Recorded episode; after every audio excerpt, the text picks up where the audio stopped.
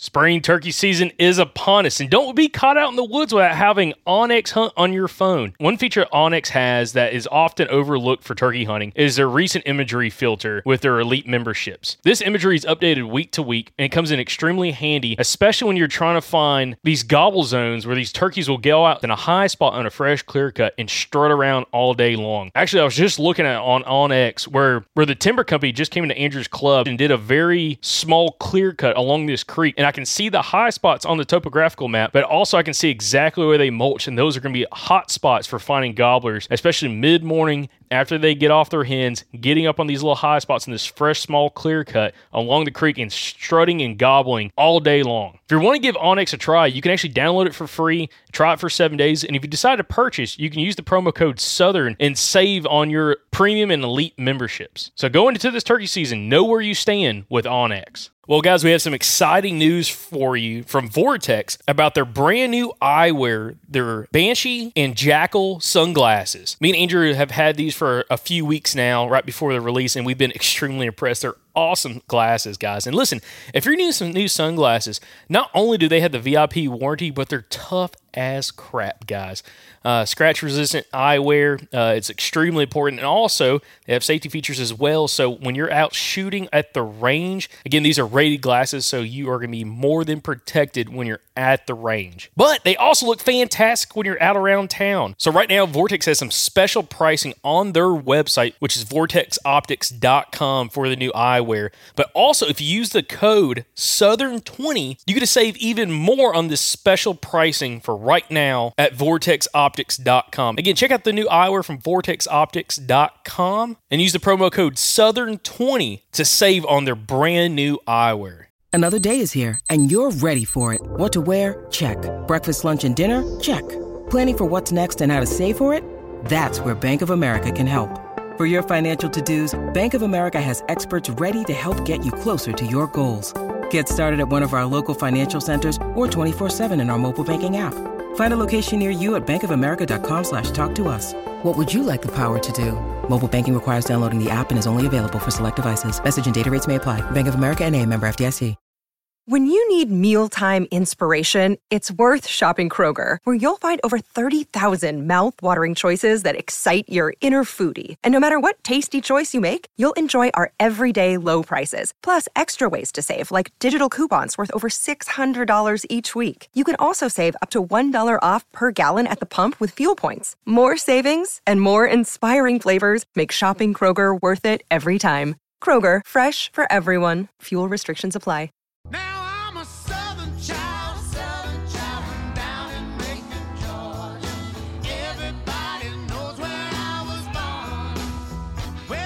You're listening to the Southern Outdoorsmen Podcast.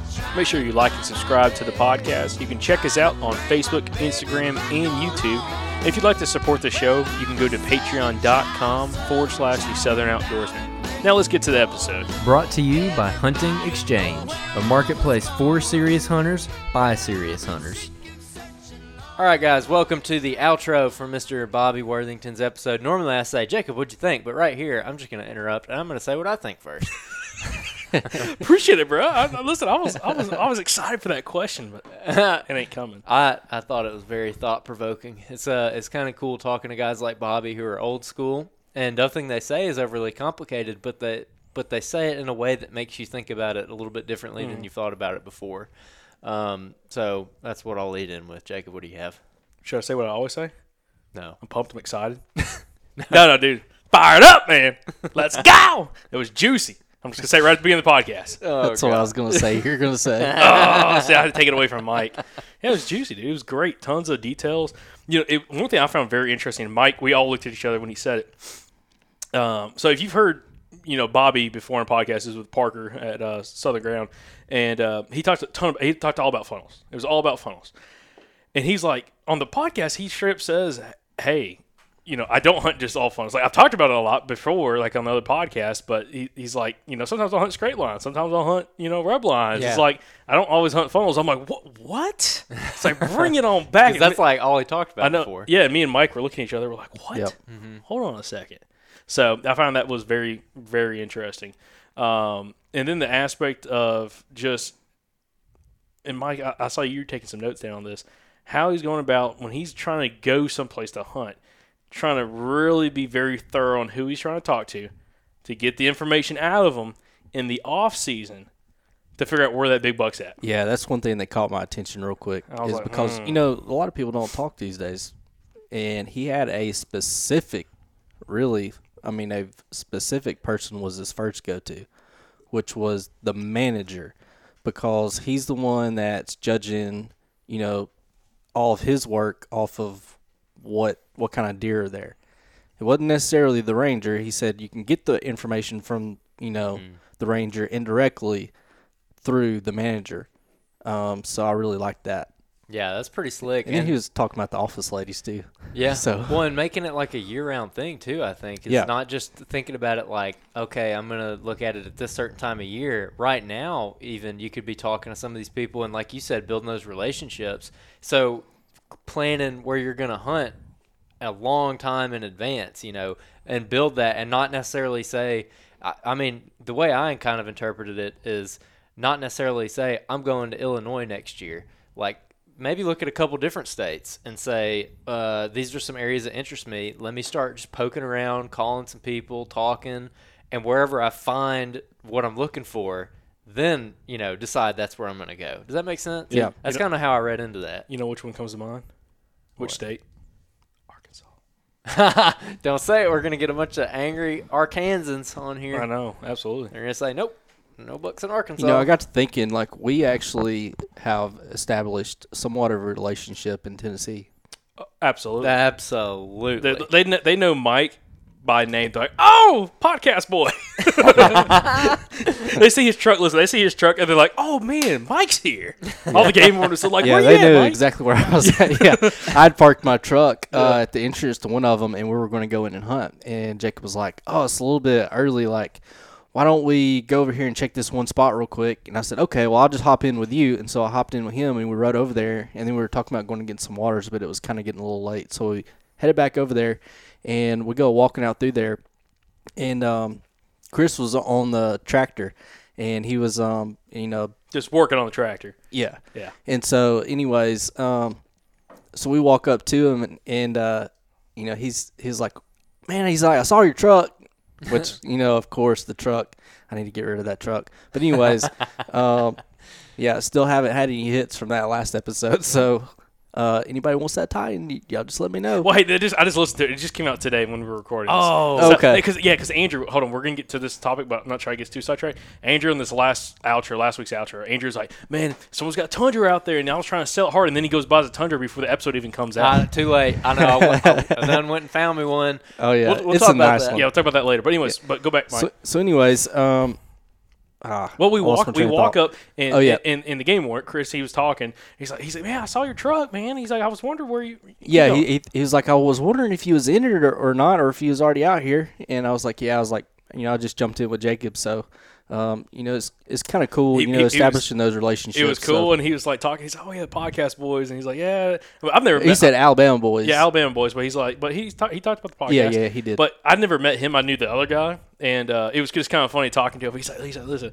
he gives he gives some hot intel that we can't talk about the podcast. He said he can't, if we talked about it, he'd come down here and beat us. yeah. but uh, Oh, we that's got we got some hot de- hot details and went back there and we're like, oh man, there are some big bucks right here.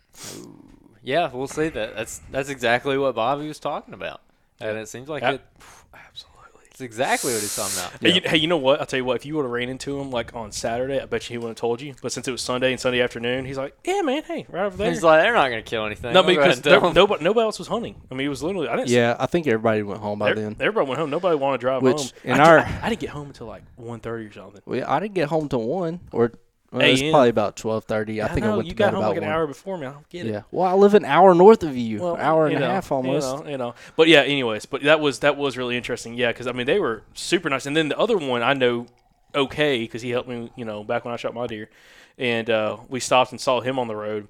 And stopped and talk, talked to him. He's like, "Oh yeah, man." We started talking, we chatting. And It is just kind of funny because it's like, okay, yeah, just talking about a little bit of everything. It's like once you kind of get to know some people, they kind of know you a little bit better. And also the owners, or not the owners, but the land managers for two of the different properties that we talked to quite a bit over the weekend. Uh, I mean, very. Like two, One of them definitely knows what we looked like because we've like we met him in person. The other one, she probably just knows my name because I talked to her so much. Um, but yeah, that was awesome. So yeah, just building relationships. But dude, I'll tell you what, Well, they're cool. All of them are cool. Yeah, all- really cool. So even I mean, calling landowners who you found their property on the map and it looks good or something, is that what you're talking about? No, he's talking about the land who- man. Yeah. Yeah. Oh, land managers. Okay. Yep. Because I know you'd called some landowners up there too at some Yeah, point. yeah. It, oh, want to tell you about that real quick? Not try to get us too sidetracked, but yeah, this is this is there's so me and Jacob Emery hunted this one place uh, back in 2019, and uh, I wounded a, a really really nice buck, and uh, he he shot his uh, really nice buck as well same day, and right across the street with some private. And we were getting his deer out. The landowner came over and he was talking to us. Like bro- drove over his truck and was talking to us, and we were chatting. He's like, "Oh, y'all coming from Alabama?" We're like, "Yeah." And he's like, well, "I can't believe y'all come up here in Alabama and hunting this kind of heat for these deer." And I'm like, "Well, you know, he was a big rabbit hunter." And uh, anyways, kind of built some rapport with him.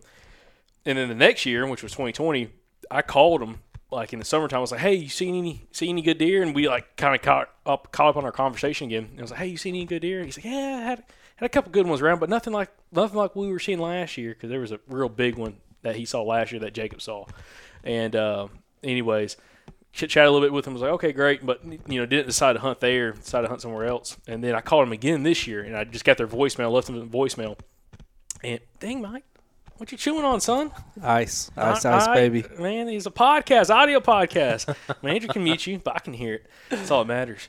Um, but anyways, I called him this year, left him a voicemail, and um funny enough, you know, it's like uh, the day before. It's like when I drove up there, like on Wednesday, whatever. It was like Thursday.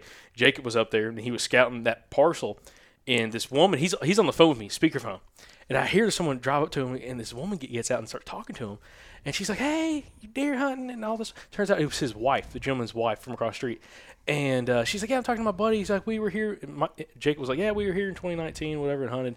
And uh, she's like, "Oh yeah, your buddy called, left us a vo- voicemail. I was supposed to give him a text and call him back later today." and, uh, and he's like, "Yeah, he was asking about the deer and everything. How, how can I give him a call back a little bit later on?" He's and he was. Ja- I was on the phone with him, and Jake was like, "Well, he's on the phone with me right now." it was crazy. It was cool, but it's like, yeah, it's like you know they don't personally know us, but you know they're like, "Oh, it's that guy's from Alabama." That, Building that relationship, one one phone call a year, basically. yeah, You know, I, just need- I need. I told him I need to send him some because he got pr- some pretty good property right there. He send him some oh, Alabama pecan pies or something, and, Oh, yeah, and ship them up to Tiffany him. on it. Hey. Stat.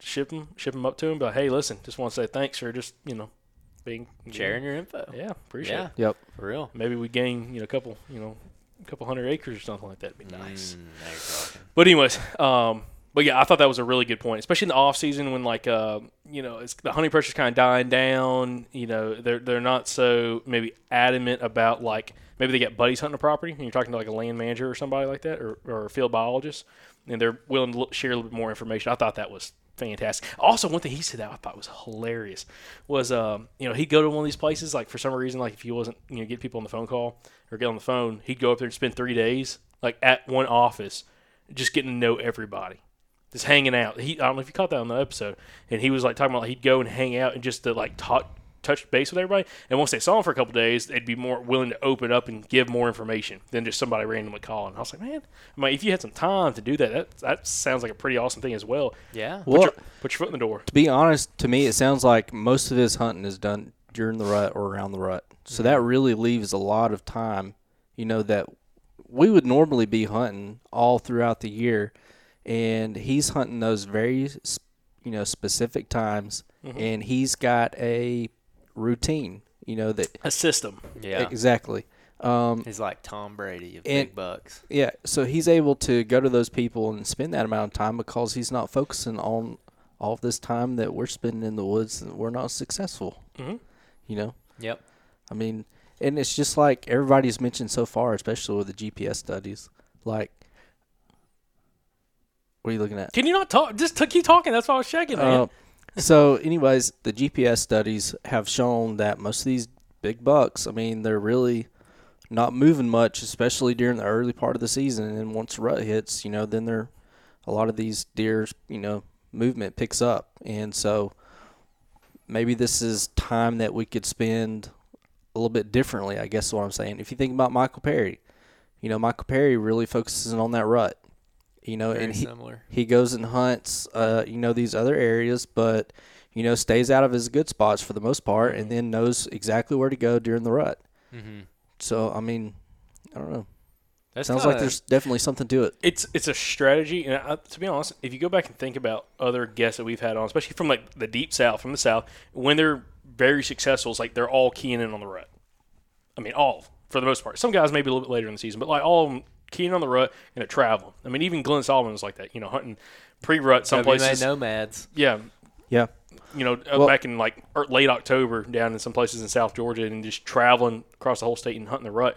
It's like if you key in on that, you're looking for a specific activity, specific movement types at a certain window of time. And the thing is, if you're in a state like Alabama where you can travel from late October or like early November through the end of season in February in hunting rutting deer, then you're hunting the same kind of activity that you're trying to find. You're just traveling around to different areas. Yep. And it's like, Yeah. yeah. and it's all about. I think too, it's all about sinking as much time as you can into it and uh, being really in tune with what's going on on the ground. Because I don't necessarily like to use them as an example, but that's what you see with the hunting public a lot. They they do kill a lot of bucks in early season, like nice bucks, or they're always on bucks.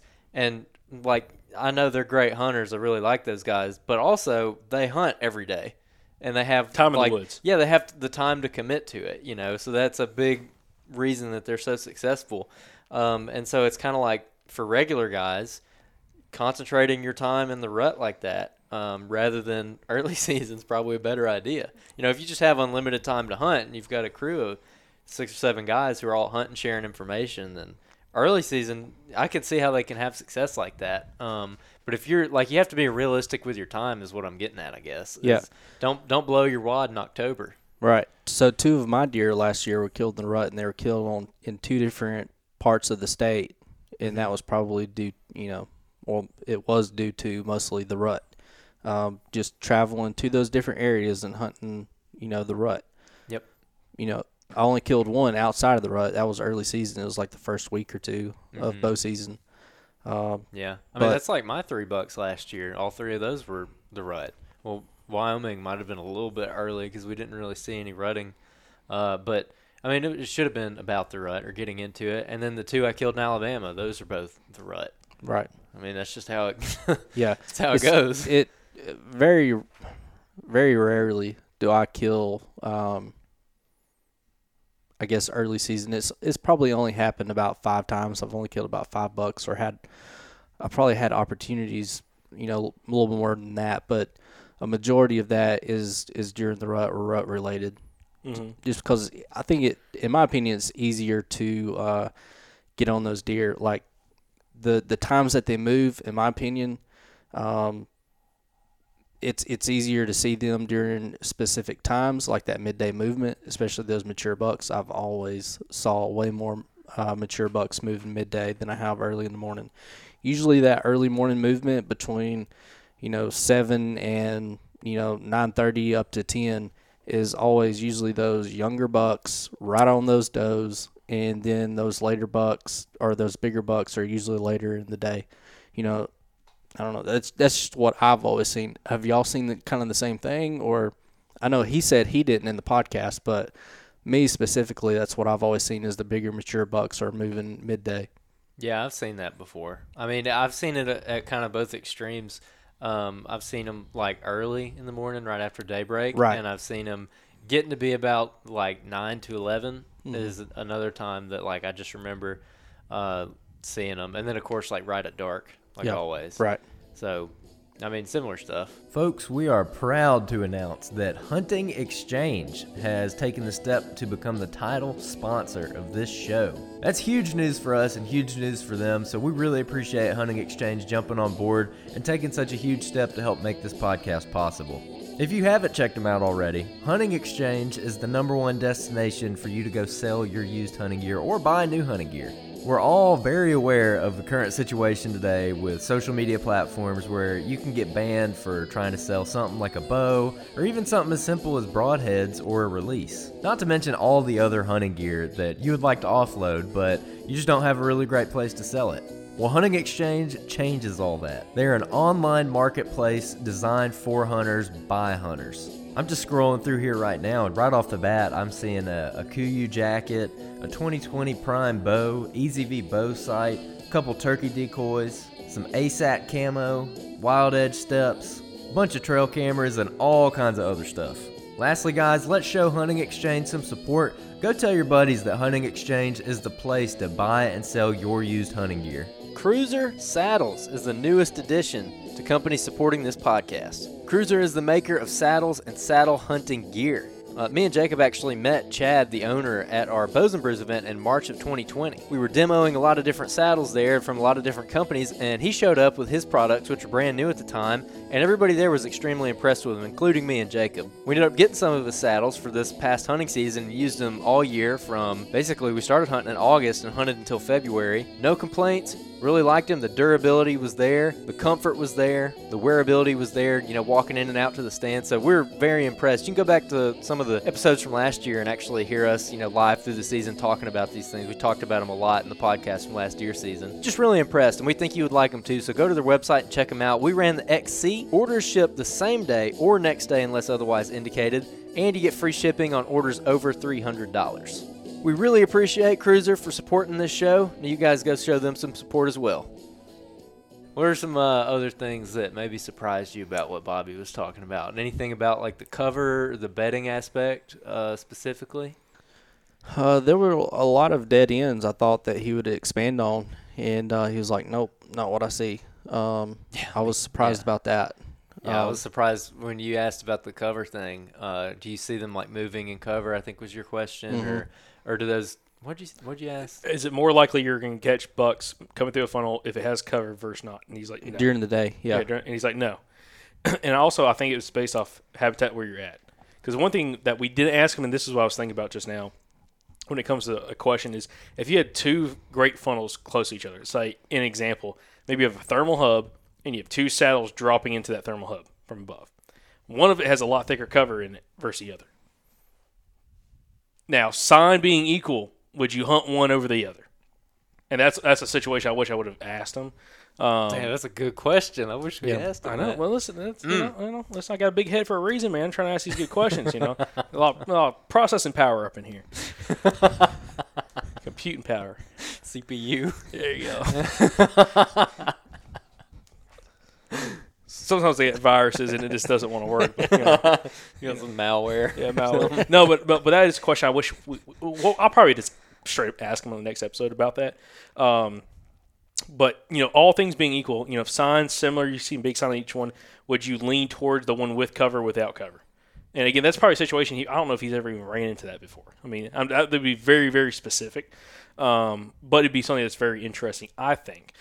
Um, but yeah, you know, he's talking about some areas. You know, you can see two, three hundred yards, and the buck's just gonna be coming through. He's just gonna be coming through, and that's probably the habitat you're in. If you're in big woods and like the only cover is maybe old cutovers if they do any logging or just blowdowns, then you're not going to have the thick cover that they're going to be walking through. Unless, especially if you're not getting a lot of light light to the ground, you don't have that kind of secondary uh, understory. Um, so you know, it kind of is what it is. I, can, I, it's, I think it's just based off the situation. I think like if you're down in South Alabama and you're hunting, say, I don't know. Well, that's probably not the greatest example. Maybe, God, I don't know. I'm, I'm just gonna botch this. that would be a question I'd like to ask. Maybe um, Michael Perry, somebody like that, that's hunting like an area that's got pretty good terrain features, and like how much does thick cover play a factor in those travel corridors, uh, whether it's bluff gaps or anything like that? Maybe it does, maybe it doesn't. I don't know, but I figure uh, I would figure personally, again, and I don't have the experience that Bobby has by no means, that if you have an area that does have good security cover and a good funnel running through it, whether it's a saddle, whether it's a, a ditch funnel, which is what you know he talks about a lot as well. Um, you know, I feel like you'd have a lot higher odds of catching that buck slipping through. But then again, Yeah. during the rut, maybe he's just cruising no matter what the situation is. Yeah, maybe outside. Maybe it's rut specific because that is the only time that he hunts. Yeah, So outside the rut, that maybe. and that would make sense because most of the time the deer is cover is on, on their minds. Yep. I mean it is. Maybe not during the rut, but it is. Like if I go and look at two uh, secondary points with, uh, it looks like they would be both good for bedding. One has cover and one doesn't. The one with cover is always going to have the bedding on it. By the way, because he was talking about ditch funnels, can y'all describe what a ditch funnel is? You know, if not, I'll do it. I'll just uh, you know. He could be talking about the head of a ditch. Yeah, that's what I was gonna say. so That's say. that's what he calls. So yeah, just explain. Yeah, you're right, Mike. A ditch funnel, from what he's talking about, is you have a steep ridge. Say that ridge runs east to west. On the south side of the ridge, you have a drainage that runs up the south side of the ridge, and it's extremely steep on both sides of that drainage. And then it stops. It could stop halfway up the ridge. It could stop right at almost at the very top of the ridge. Where it stops, that it, that high spot right there at the head of the ridge is the funnel. As those deer come along that ridge, that's the spot they're crossing at. It's at the head of that funnel. He calls it a ditch funnel. It's head of the funnel. Yeah, head and, of the ditch. and he mentioned that earlier about finding the scrapes there, and that's something that I've always found is uh, they will run those the tops right there Mm-hmm. and put and throw down scrapes. I thought it was due to thermals. Um, he he talked about maybe it's an area where they might stage up kind of before they drop down and go and travel through like that. What he called a gulf. Yeah, explain that to you What the Gulf is. So what? Well, I've never heard that term before, but just listen to what he was describing. I'm assuming it was more like a draw. Yeah. So, um, but anyways, Yeah, I got that too. Yeah, but I also had somebody mention on the beast years ago. Uh, that's like a natural place for them to cross. Also, is from you know ditch to ditch, almost like similar to a saddle. So it's a natural area for those maybe does to cross right there, and that's the reason why they're laying down scrapes there. Yeah. So I mean, it could, you could you could have multiple different reasons, but nonetheless, they're there.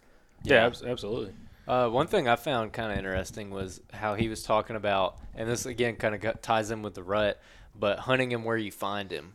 You know, regardless. I've, that Tennessee buck, that was a good, a really good story to bring up because I found it really interesting how he found the shed and everything, attempted to backtrack it, lost him, and then he's like, okay, I'm just going back to where I found the shed, and that's where he hunted him, and that that really piqued my interest because I'm like, I, when he was explaining that, I was sitting there thinking, like, how many times have I just went down like this rabbit hole where I'm just never gonna figure out where that deer necessarily is, especially where we live, where there's so much cover. Where if you have like sign or even nighttime pictures in this one area, and you go trying to backtrack him, and you can't find like a reliable area. Maybe you don't have time, maybe whatever. Um, and you just kind of like chase a dead end, I guess. Um, that I don't know. That was really intriguing to me. That really that that really got me thinking of like how many times I've done that and like wasted wasted time when you could maybe just wait till the rut and hunt him where you found him and end up killing him. Also, I'll say this: I think that also would play a really successful factor in areas where you have a lot of diversity, where more more than likely, not all the times, and not never the time, but more than likely, I would think, based off the GPS studies, these deer in these bucks in high diverse areas where you have a lot of cutovers, there's a lot of diversity in these areas.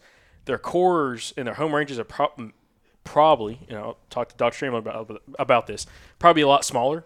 So if you find the sign and maybe have one running with him, if you wait to the rut, sure he's going to expand that area. But if you kind of know what's in the area and kind of do, talking about what uh, Bobby Worthington is talking about, like knowing everything. Like he said, if you shoot a deer and you track it to a spot and you find all those great signs you didn't know was there, then you screwed up because you didn't scout good enough. That was a good. Yeah. good That's an excellent quote. tidbit right Excellent there. quote. Yep. Yeah, I mean, And now he's going to run off with it. it, I, it- have got a still point well, I'm working with. I mean, you, you you guys know that that has happened to me Left more turn. times. You guys know that that's happened to me more times than anybody else that I know personally. Yeah. Like, I mean, Sorry, I'm thinking about in the podcast where um, Jacob brought something. You were trying to ask a question, and Jacob brought something up, and you texted in the group message and said you just put it in the ditch, yeah, he just drove it off the cliff. drove it Oh, I, off the cliff. I, I didn't read that, but anyways, Yeah. you know, Mike, I thought he was going. run away the- with my topic. I thought you were talking about him being a question whore. I called Ja- Jacob a question whore because I was trying Andrew's to ask a question. Andrew's wanting a question. He's already asked like a ton. Jacob's like, "Yo, one more," and then he asked the question I was gonna ask. I was like, You, listen, I, I, I'm telling you, I'm thinking I'm playing 4D chess with you guys. Okay, you gotta then- step it up. And then we need you need some new hand signals because this pointing at me or Andrew and then pointing back at you. I'm like, and- who is it? It's like who? If I do that, I'm like, who? Okay, who's talking? Yeah, exactly. But then you said that that wasn't the case No, in no, the no, text no, no. What, I, message. no, what I was doing there. Okay, and God, I gotta get back to my topic. What we're talking about. Uh, this, this, we're not filming this, but like, Well, I was speaking of running it off the cliff, that's what I just did. I know. So I was pointing. I, I would point like I guess I was pointing at you, but I was really trying to point down at the recorder, and I was like doing this. Which again, people can't see me. And I'm when I'm when I told you in text, I was like, listen, it's because he's he made a good point. I'm like, oh, that's interesting. And it's not necessarily like I'm pointing towards you, like, oh, you need to talk about that. Yeah, like Do you want to? Do you want to go into that? Do you want to talk about that? That's what I'm taking it as. That's what I got too. Okay, Yeah. anyway, all right. Anyways, So anyway, jeez. new Um, hand signals. You We work need to- on We them. need to come up with our own sign language. All right, okay, hold on. Yeah. Let me let me get back to this. All right, yeah, I, yes. I was really trying to put some time. Into I mean. Hold on, hold on. absolutely I- I- derailed. Hold this. on. I wanted. All right. So you're talking Left about turn, you were talking off the bridge. I'm not turning left. I'm I'm just driving straight. I'm just speeding up a little bit. Dude, that hurt, man. So, anyways, he poked the hell out of me. Don't you my dad anything. used to do Don't you- that. Just stick all four fingers together and just bam right in the sternum. so, oh anyways, tracking these deer back into the bedding areas. If y'all think about last year's buck that we had to track, Oh, do you yeah. remember that walk through all of that good sign, all Ab- of those ab- rubs, those absolutely. beds we found, Scrapes. Yep. blood in the scrapes. Yeah. I I think he checked that scrape while he was. There was so much blood in that scrape. It's like he uh, he might have checked that. I think scrape. so. I really He's do. just bleeding. His legs hanging off. He's like, hey, let's see who's in the neighborhood. His probably his leg was he probably just came to abrupt stop and his leg kept Stop. moving. Oh man. Okay, hey, okay, can, I- can I get? I want to get back to my. all topic right, go back. So where I was trying to get at before we get de- derailed is, you know, if you are in an area where potentially you have a smaller core area that a buck's using, and a smaller home range in general, okay, because of the diversity, like he's got everything he needs there. if that's the case, then again, I think you have a high li- higher likelihood of running into that deer throughout not only like seeing him maybe early season and then keying on him during the rut and finding potentially where he's going to be running in that area versus a buck in an area say like big woods where maybe his home range is a lot larger because he's got to cover more area to get more food and then find more does maybe lower deer densities and you have a lot larger area you're working with there with a specific buck and maybe a lot less likelihood you're going to run into him on any particular funnel versus an area that has higher diversity, and he's going to be sucked into an area a little bit more during the rut. And that's something we need to look at on the GPS studies. Yeah. I would have liked. So is that a good question? Yeah. d- So at- he's Dr. shaking his- he's like, Dr. "Yes." Chamberlain, I wished, I wished I would have thought of this question. I wish, back on. It's all good. I wish we would ask, would have asked him, is there a difference in how far these bucks are traveling, depending on deer density? Like if you have, or maybe like does to bucks or bucks to does, how far are are they more confined in the rut? Related to the number of does and the number of bucks. That's a great question.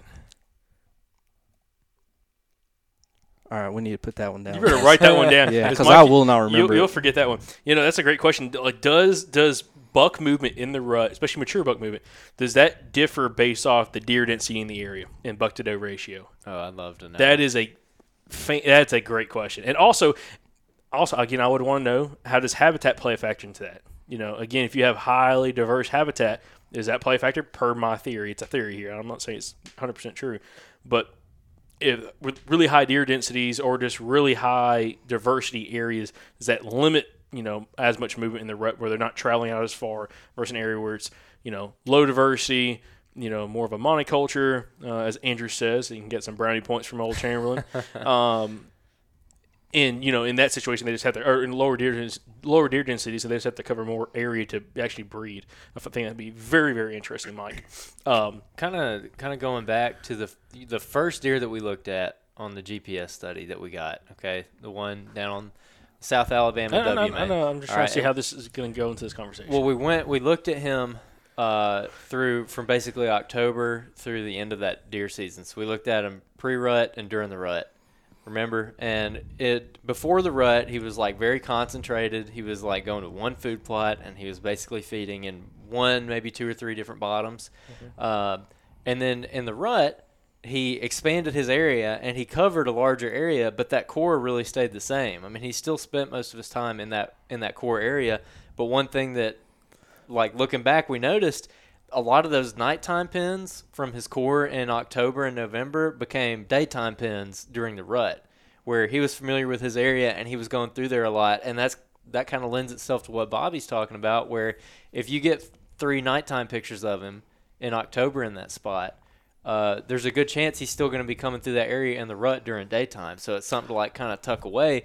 So you're not necessarily wasting your time in October because I don't want to give people the wrong impression because I hate how we talk about it like, oh, early season's hopeless. You can't, you got to get so close. Well, people do it every year. There's hundreds and thousands of bucks killed across the South every year in early season with a bow. Uh, so I don't want to paint the picture like it's this impossible thing, but even if you don't kill them, if you can just find one and be in there and be looking at that sign and keeping up with it, you know, during the rut, that that might work to your advantage. And I think the GPS data and Bobby kind of lend themselves to that. Well, the buck I killed last year. I mean, he was there during the summertime. We found him. We got him on camera, and he was killed in the exact same spot during the rut. Yeah, that, Exactly. that's that's uh, that's what I was gonna say. I was gonna say I know so many people, my uncles included, on different clubs. You get a deer in September, October, maybe don't get track, don't get a picture of the deer for maybe a little bit of November. Then the rut's in December. Then all of a sudden that buck's getting killed in the exact same spot he was in early season. Yep. But, he, but he's bumping a doe in that area. Mm-hmm. This podcast is supported by Mark's Outdoors.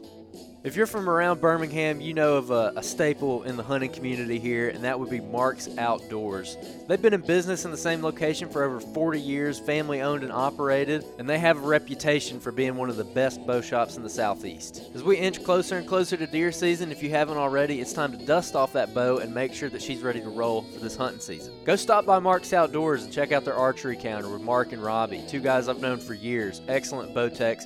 They've worked on my bow since I started bow hunting. They got all the knowledge and accessories that you need to get ready to rock for this bow season. While you're in there, also make sure you check out their gun counter. They got a ton of nice rifles, for everything from AR platforms to nice deer rifles, and a bunch of nice shotguns as well. They also have one of the best knife selections in Alabama. I mean, really nice stuff. All kinds of custom knives in there, and their ammo selection is just unbeatable as well. We're thrilled to have Marks Outdoors on board, and we thank them for supporting the podcast.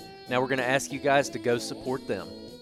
Another thing those two places have in common though is there there is higher deer densities in those both of those locations too though. Yep, Um, definitely. it would be a little bit different than Black Warrior, I'm afraid, and I would like to see like some data on something more like more deer like that low deer density, um, deer having to travel a whole lot further, uh, that kind of thing. So yeah, that's a good. That's a good question right there. Good topic. Yeah, that's a really interesting topic because uh, for early season, like Jacob's gonna make fun of me, but like, yeah, I haven't had a whole lot of time to put out cameras this year. And yeah, I got two cell cameras in the closet behind us. In the box, still in the box. Listen, I don't know if y'all remember. Y'all need to go back and listen to episodes last, last year was brutal. for Everybody, Jacob. everybody was just they were just tearing me apart, man. Jacob, you got these nice cameras in the box. What are you doing with them? Blah blah blah. Did you ever take that Lone Wolf Custom Gear camera out of the box? yeah, it's out of the box. Thank you very much. Has it ever been on a tree? no. In my in my front yard, yeah. the same tree it was in hey, but listen, hey, listen, listen now. You're doing the exact same thing with two cell cameras now. Listen, hey, I look. You can you can say that when I get through the deer season without putting them out, but you've been through a whole deer season and two summers without putting it out. that one camera, yeah, sure. Okay. Just I, I'm kind of worried. I don't want to get stolen.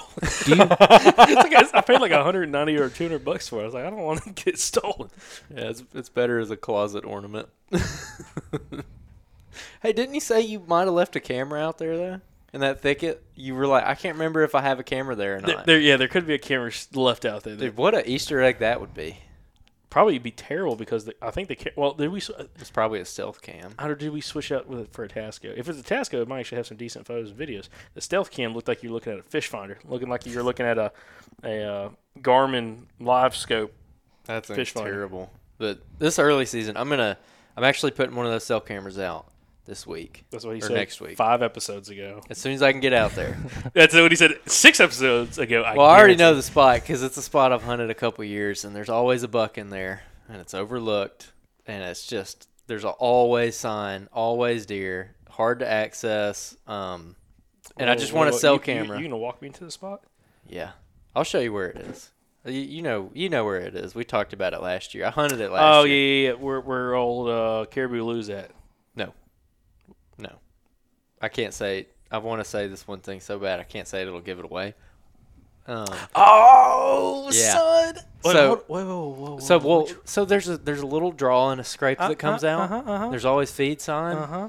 and I want to put a cell camera right there so I can see what time they're coming out. Okay. Because the problem is I didn't That put was a a good, camera. I'm glad this was a video episode. That was a great example. That, was, Yeah. that was a great. Well, because last year when I hunted it, I hunted it one time in the afternoon, and they came out early, and what? when'd you hunt? down the hill, down the hill. Okay. Okay. Okay.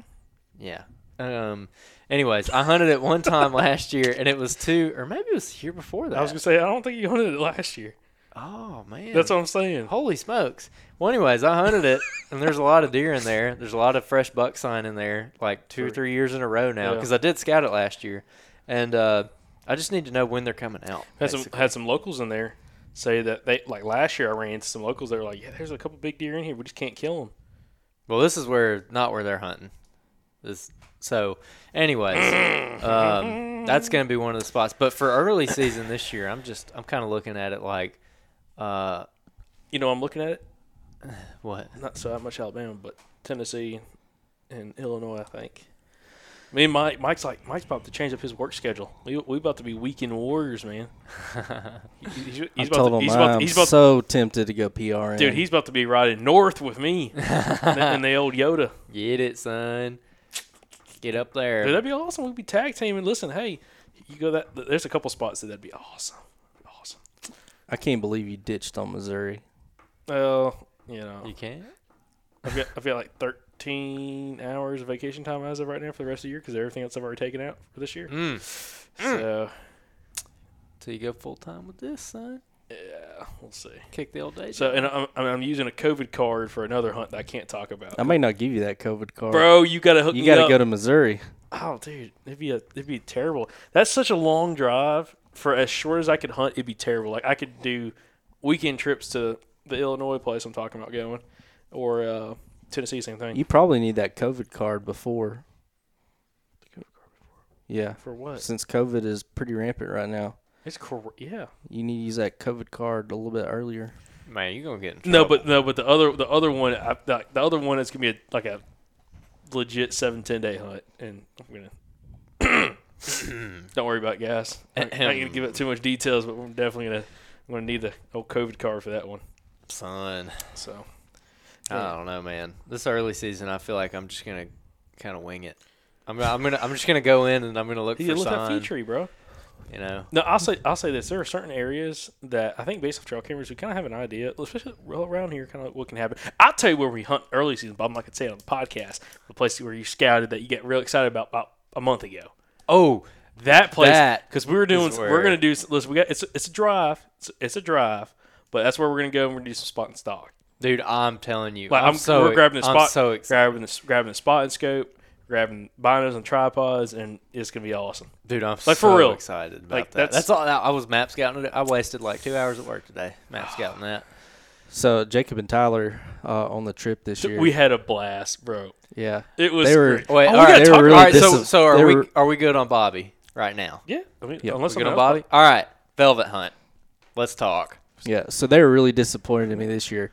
Um, Just- Oh yeah, I I've not been on my A game this year. Like I just I don't know. I just haven't been feeling it like I have the past. Um, me screwing up my back for two months and barely being able to walk really just Oh, put yeah, I a remember that. yeah. I mean it put a a real damper damper, on on, everything. You're like, man, my Um, back hurts. So I really want to walk outside when it's 98 degrees. I just really wanted to walk Yeah. without hurting. I mean I went and got Oh, a needle yeah. put in my back. By the way, how's your back doing now? I haven't even Oh, asked it, you about it. it, it's it's good. Okay, right I didn't even think about it, that. it's bothered me a couple of times. Yeah. Um, just tweaking it at work. Um, you know, lifting patience, and I, that may be what kicked it off to begin with. But it's fine right now. squats, baby. Yeah. Gotta work on those squats. So, but yeah, that put a damper on things, and I don't know. It just kind of got me. I don't know. Just hadn't hadn't been in it like I have before. Like lack know, of summer scout. lack of summer scouting because I've been pretty hardcore like all year round. Do you, and do you think that might end up helping you, though? Because here's here's my thing, and we've talked about this on the podcast. Like every year we've done this, is every summer I scout really hard, and I find a bunch of stuff that I get hung up on, and I either uh, overcommit to it and it sucks, or I never even go back to it. And so like my summer scouting is wasted. Yeah, I usually don't overcommit to anything. Um, Jacob's like, yes, yes, you do. uh, so I don't think that that's it. Like, I, I would like to know like where these big bucks are, at least their general or general area. Um, but um, I don't know. Like maybe you know just going in boots on the ground during season, covering some ground. You know, Yeah. Uh, the hot weather too. Like I don't know. Maybe it's just because I'm getting bummer. older. Yeah, like they were they were out driving around up there, and I was. I stayed in, back at the hotel. Man. like most of the time, I, I edited video. Slept. One time, videos, slept. Slept. Slept some more. Yeah. Oh, you can't be nah. Uh uh All right, let's keep going. Yeah. let's keep going. I'm, so we're Jacob, to that. yeah, no, I can get you right there right now. so Jacob, um, he he has no problem sleeping anywhere. You you you gave you gave an example earlier that I thought was hilarious to see. I don't know if you'll bring it up again. Talk about like I can sleep anywhere, and you gave an example of like on the sun. yes, Yeah, he was talking about how hot it was out there, and he's like, "Oh well, I couldn't sleep. It was so hot out there." I said, "Jacob, you could sleep on the sun. Like Yep. there would you wouldn't have any problem sleeping anywhere." And this Joker, oh Nick, uh, Nick there, he um messaged me while I was up there, and uh, we were talking about um him sleeping. I, I posted a little Instagram story, and uh, Jacob's over there snoring in the uh, in the parking lot before we went in. I mean, he was sawing some logs, bro. I mean, like, I mean, it was pretty rough. Like, dude, dude, listen, hold on, hold on. We, we we get to this place, bro, and it's it's been a long weekend. Like, we never had more than four hours of sleep at any one time. We? like like we. you slept about every two, three hours. I was gonna say, were you ever awake for more than four hours at a time? You might have say, you I'm might have stayed okay, awake at- on the drive at- somewhere, but then you were like snoring like Listen, five minutes after at we stopped. At night, we never slept more than four hours. You didn't need to. You got twelve hours of sleep every single day. Jacob spent three hundred fifty dollars on a license go and drove and all the way up to Tennessee to go up there and sleep. Anyways, Took two He really days. did. He, I heard so much snoring this trip. Like Every no time lie. I saw him, every single time anybody posted anything on Instagram, Jacob was snoozing. dude, it was man. it was noon, bro. our Listen. last day out, okay. I'm in some. I'm on the edge of some cover. Mm-hmm. He's way out in the middle of the field. Okay. I was like Jacob. I was like, if you if you want to go out there, you know, we'll have to get out there early. You know, to, to make sure we don't bump any deer. I said, if you want to get out there, I said, um, you'll be out in the open. I said, but if you get tucked in those beans, you don't realize how cool those beans are when you get down low underneath them. Like, I mean, it's just like it drops 20 degrees. So he Oh, goes out there.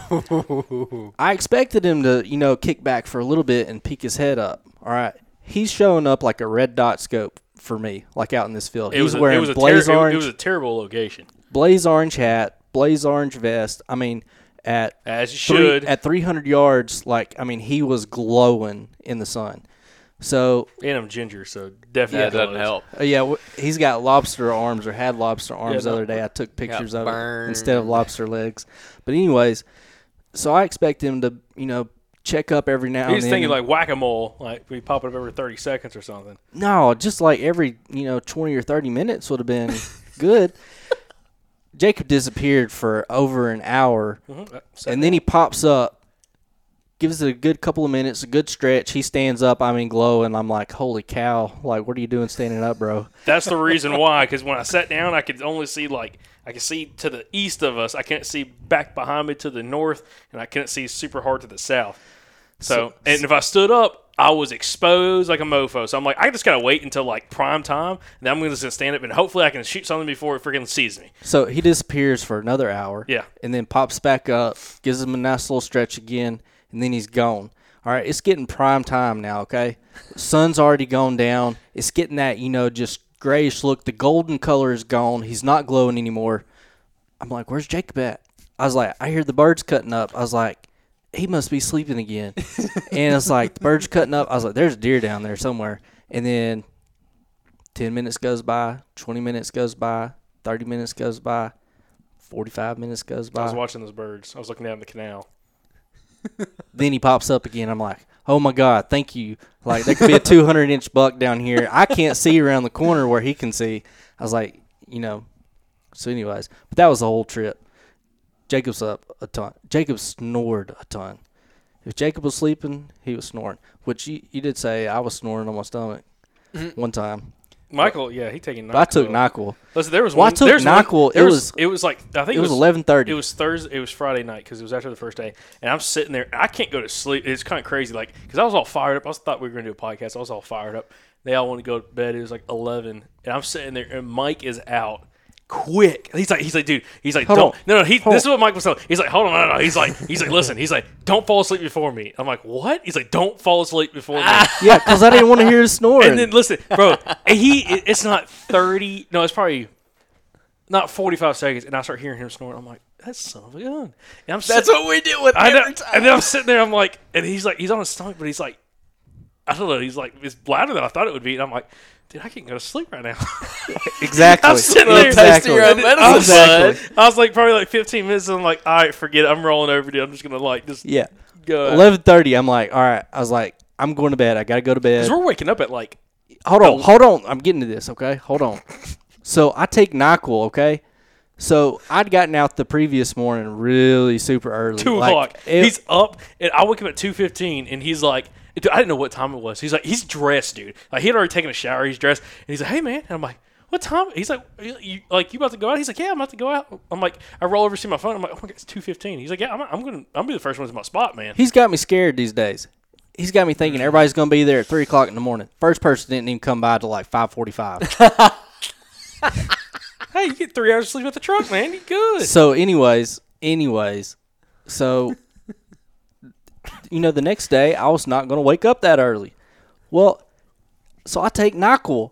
All right, eleven thirty. I'm like, okay, I got a good four or five hours. Jacob sets his alarm clock for like two in the morning. I'm like, what the? I was like, he's like, we got to be up in like three hours. I said, three hours. this, is, this is after he shotgunned it, dude. He's I like, just- he's like swigs the freaking I just, NyQuil. yeah, I didn't pour it in a cup or anything. I just took a big swig of Nyquil. That's the reason why I was snoring. Dude, he was out.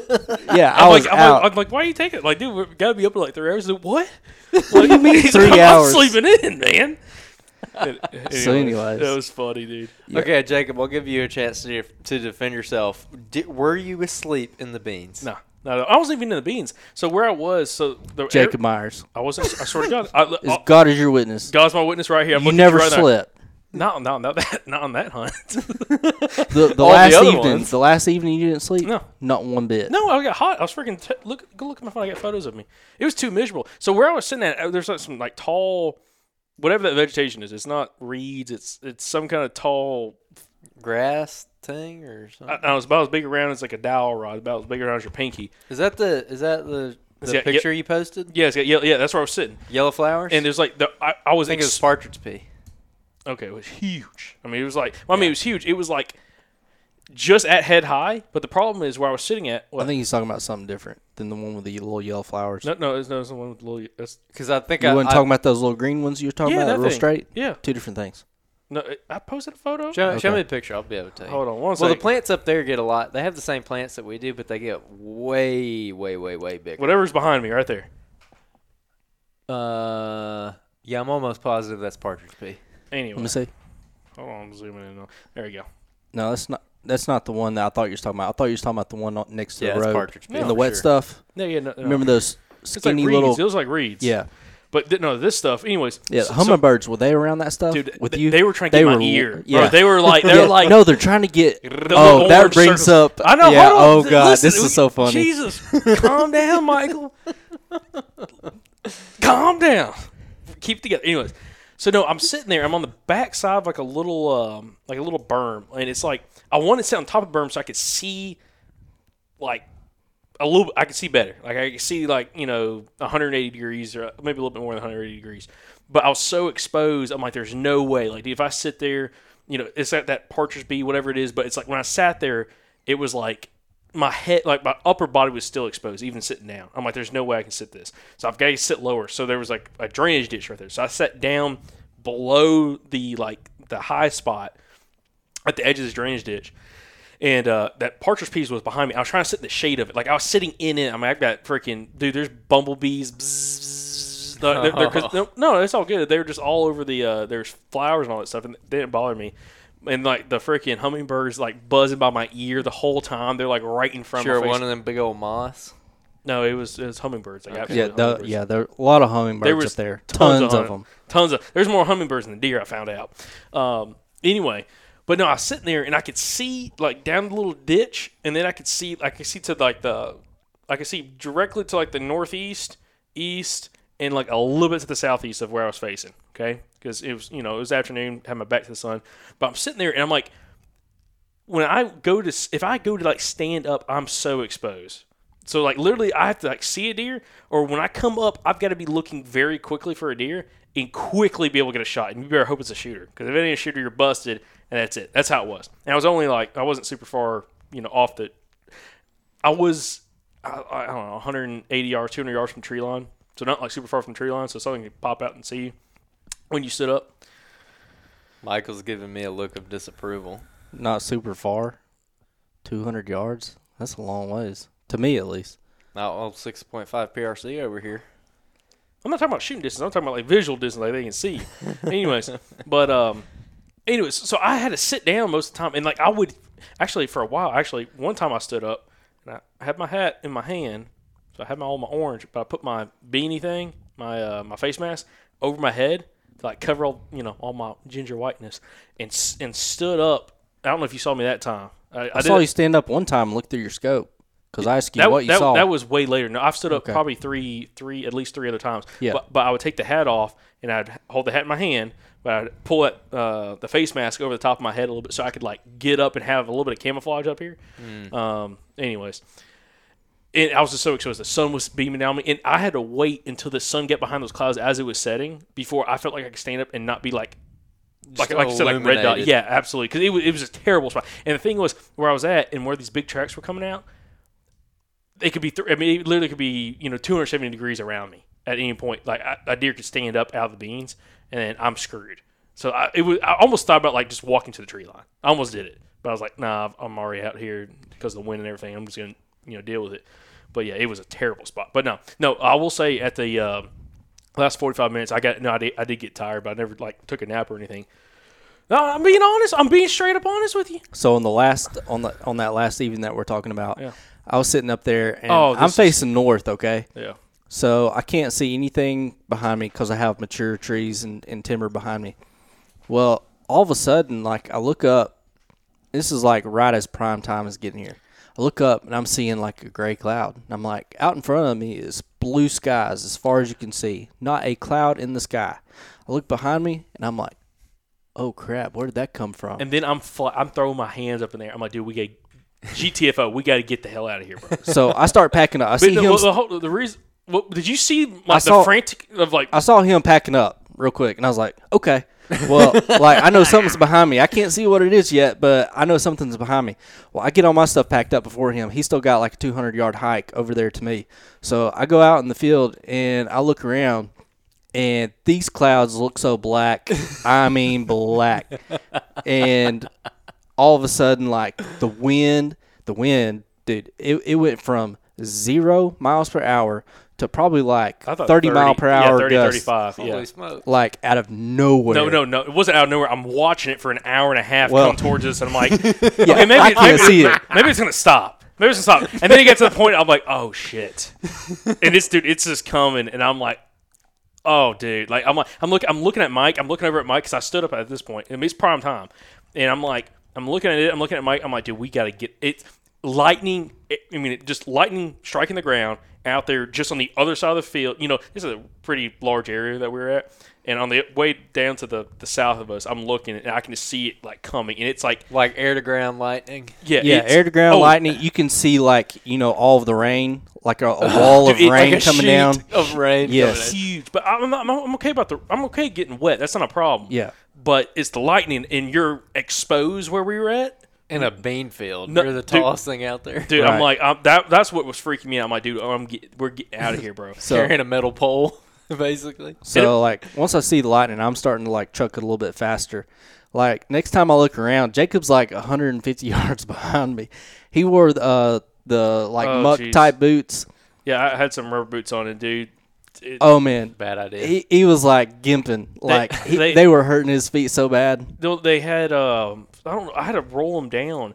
They were so freaking tight for some reason on my left uh, shin, like as you're like super hot. I, mean, I should have never wore those rubber boots on that hunt because it was so hot. Like your feet just like swell. It was Oh. terrible. Oh. But it had pressure on the outside of my left leg, like just above the ankle, probably like four or five inches, and um, it literally made my left foot numb. But it was like a sharp pain numb because like the pressure was put on the nerve right there.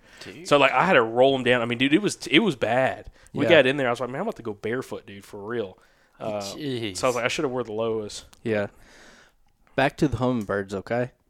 So we're going back in time a little bit to the middle of the. Wait, so what happened our- with the storm? You uh-huh. had to you had to run away. Oh yeah, we we trucked it out of there, and we barely made it. And dude, I'm that happened to me twice. Hey, hey, listen, the wind was blowing so hard. I'm looking at a dirt road like way out from us, and I'm looking like in one direction, like where the storm's kind of come from, and I'm just seeing all this dirt and dust like going airborne, flying. It looked like a dust storm. Like it, it, wa- it was. I- yeah. Like, listen, it wasn't just some little thunderstorm, bro. It was wild, Violent And the problem was we had no cell signal, so it's not like I could pull up the weather, you know, like one the- like the weather channel app or anything, and look and see what's kind of coming. Because I saw this thing when I sat down, I could see it yeah. you know, at like three o'clock. I could see it's just tall thunderstorm clouds. And I could tell it was a thunderstorm, just real tall clouds, and there's Right. nothing else around it. And it was like slowly coming our way. I'm like, okay, it's, it'll be here probably like nine o'clock at night. It'll be after dark. We'll, we'll be good. And I'm like, okay, maybe the deer can get on their feet a little bit beforehand, get on their feet a little earlier. yeah, you see that rolling in, you're like, okay. Yeah, that's what I was thinking. I was like, okay, cool, cool, cool. And dude, I mean, right around like you know six thirty, I'm like, man, that's it's it's getting real dark. You know, the clouds are getting real dark and they're coming. I'm like, man, I don't know about this. Like seven o'clock hits, and you know it's not getting dark till like seven fifty, like, like mm-hmm. legit dark. And it's like seven o'clock, and I'm like, dude, that that's like it's coming. It, I, I could see the wall of rain. I could see the lightning da, coming through, and I'm like, the first shelf cloud comes over us, and it, that's what when you know the light dropped, whatever. Like it kind of covered the sun. The sun was what, not even fully set, and the You know, you, clouds, s- you see those light looking clouds up against the dark clouds where that wind is coming through. and it's Yeah. And it's- ripping. Mm. And it was that wall of air hits us, and I'm like, Mike, and I'm like, dude, I'm throwing my stuff together. I'm like, dude, we gotta go, man. So- Because we were Yeah. we were good ways. We were pretty freaking good ways. yeah, in, we dude. were. We were probably Let's not get too what, specific. right at a mile or something. yeah, yeah, something like that. Something Yeah. like that. So, anyways, uh, I'm next to the mature trees, so I've got like 40 foot trees above me. Like I'm hearing stuff cracking and popping behind me with that wind. Like he's out in the bean field. So I I got out away from that a little bit, but I mean we trucked it back. We barely made it back. Oh man. dude. It was, But- it was, it was bad. All right, hummingbirds. Back to the hummingbirds. Okay. So the hummingbirds are all over those flowers and stuff. So I'm set up on the ground. I'm in this little honey hole watching this bean field, and um, Honey hole, huh? So um, so I get up. So they're already Was Pooh Bear they're- there? They're, already you know trying to get in the little hole in your hat. Because that happened to me the last time we were up there too. They tried. They see that little hole and they're like, "Oh, you know, Nectar. yeah, Yeah, for exactly." real. So You think we're So- joking? yeah, you really do. They're like, and like, oh, there's an ear too. Let's check that out. Yeah. Oh my god. So yeah, so I get up and I, I'm have to take a piss. So I turn around and I start pissing, and as soon as that first drop hits like a leaf, I have this hummingbird come, and he's like right in front of me at my chest. Okay, he's like seriously. He's eyeballing, bro. He's like he's like he's like two foot from my from my like chest and face, and he's just like, and I'm like, oh, this could get bad really really quick. Then then all of a sudden, You're the only person that's ever been threatened by a hummingbird. so then that so as I'm thinking, as I'm thinking, oh, this could get bad really quick. He went woof, down to my waist level, and I'm like, and he's just like, I, dead serious. I cannot. Take a finger, Mike. I can, I cannot make this up, guys. I swear on my life. He drops down. he drops down, and he's just like looking like. I'm like, no, this is not nectar flowing from me. Do not even think about it.